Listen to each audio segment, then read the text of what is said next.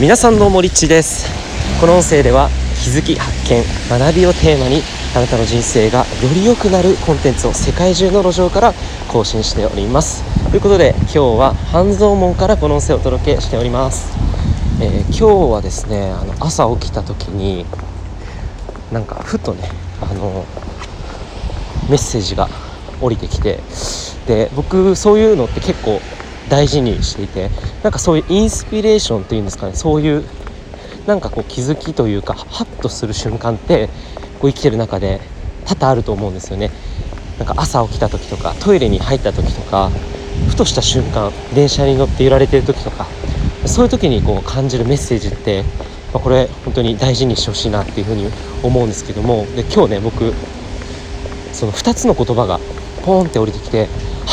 そっかって思ったんですよ。その2つの言葉っていうのは何かっていうと覚悟。そして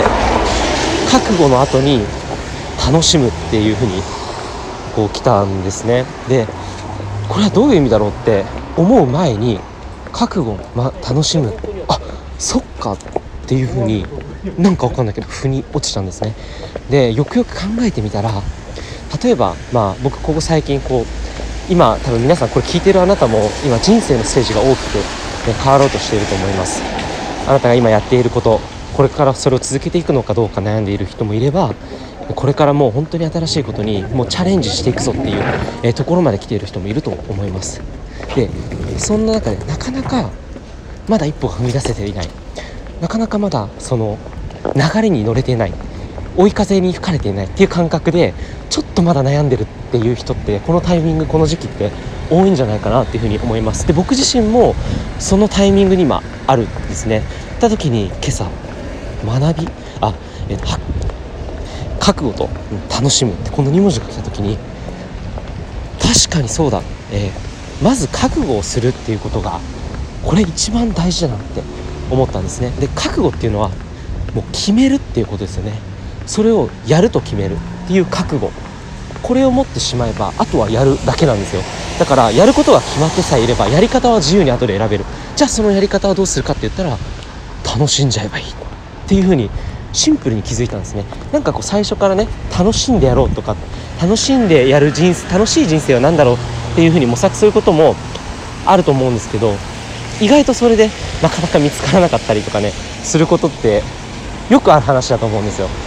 じゃなくて何かもう自分の中でやりたいなってふと思うものがあるのであればもうやるっていう覚悟をもう持つ。覚悟を持つっていうことをまずやるってことですよね。そしてその次に決めたのであればもう楽しんじゃえばいい。っていうこの順番がすごく自分の中でふとあの自分の胸の内にですね落ちていったんですね。でよくこんな言葉があるんですけれどもあのつまらない出来事っていうのはなくてそれをつまらないと思っている心を持った人がいるだけっていう風な言葉があります。これはどういうことかっていうと要は現実的に起きてる出来事でつまらない出来事とかつまらないことっていうのはなくて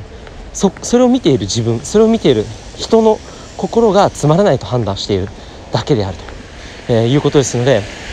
やっぱりこう自分自身でこれをもう楽しんじゃえばいいっていうふうに決めることによってどういかいかようにもそれは現実的なものを、え楽しむことができると思います。はいということで今回は、えー、この音声は以上になります。いかがでしたでしょうか、えー、ということでまた僕自身の学びとか気づきをですね発信していきますので今後ともどうぞよろしくお願いいたします。それではまた。